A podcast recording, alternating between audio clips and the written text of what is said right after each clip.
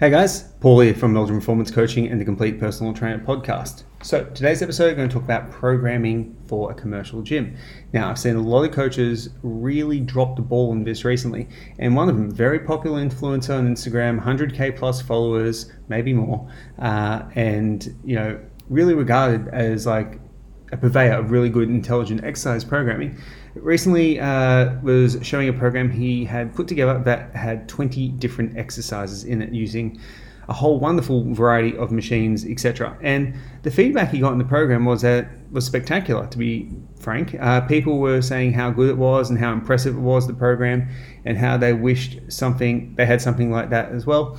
And it got me thinking it's not a good idea. It's not a good program for a number of reasons.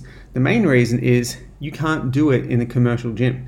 So, when you're working with your clients, what you need to consider as part of the program design process is not only the sets and reps, not only the exercise selection, but the actual logistics of that training facility that they work out in. So, for example, if someone is in a commercial facility, 6 p.m., there's no way they're going to be able to do a program with um, uh, eight, 20 different exercises, eight different machines on count because the equipment's going to be used and there's going to be issues there.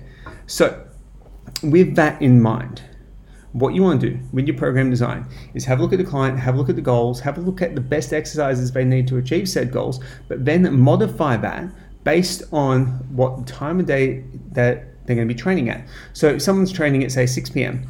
and the best two you're going to give them a back exercise and a quad exercise as part of a superset, you would be looking at maybe giving them a leg press and a seated row having really high quality exercise selection.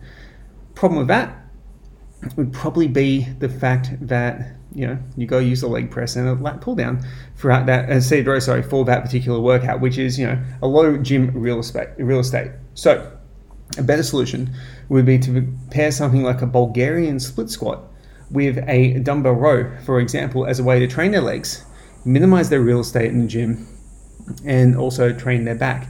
Now, are these exercises as good as the other ones for hypertrophy? No, they're not.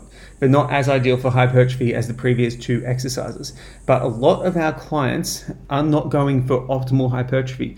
They're looking to achieve a wide variety of goals. So we need to be smarter with our exercise programming make sure that the client finds it feasible to do at the time that they like to train, and from there help them achieve their goals because adherence is going to be the number one driver of our client adhering their goals.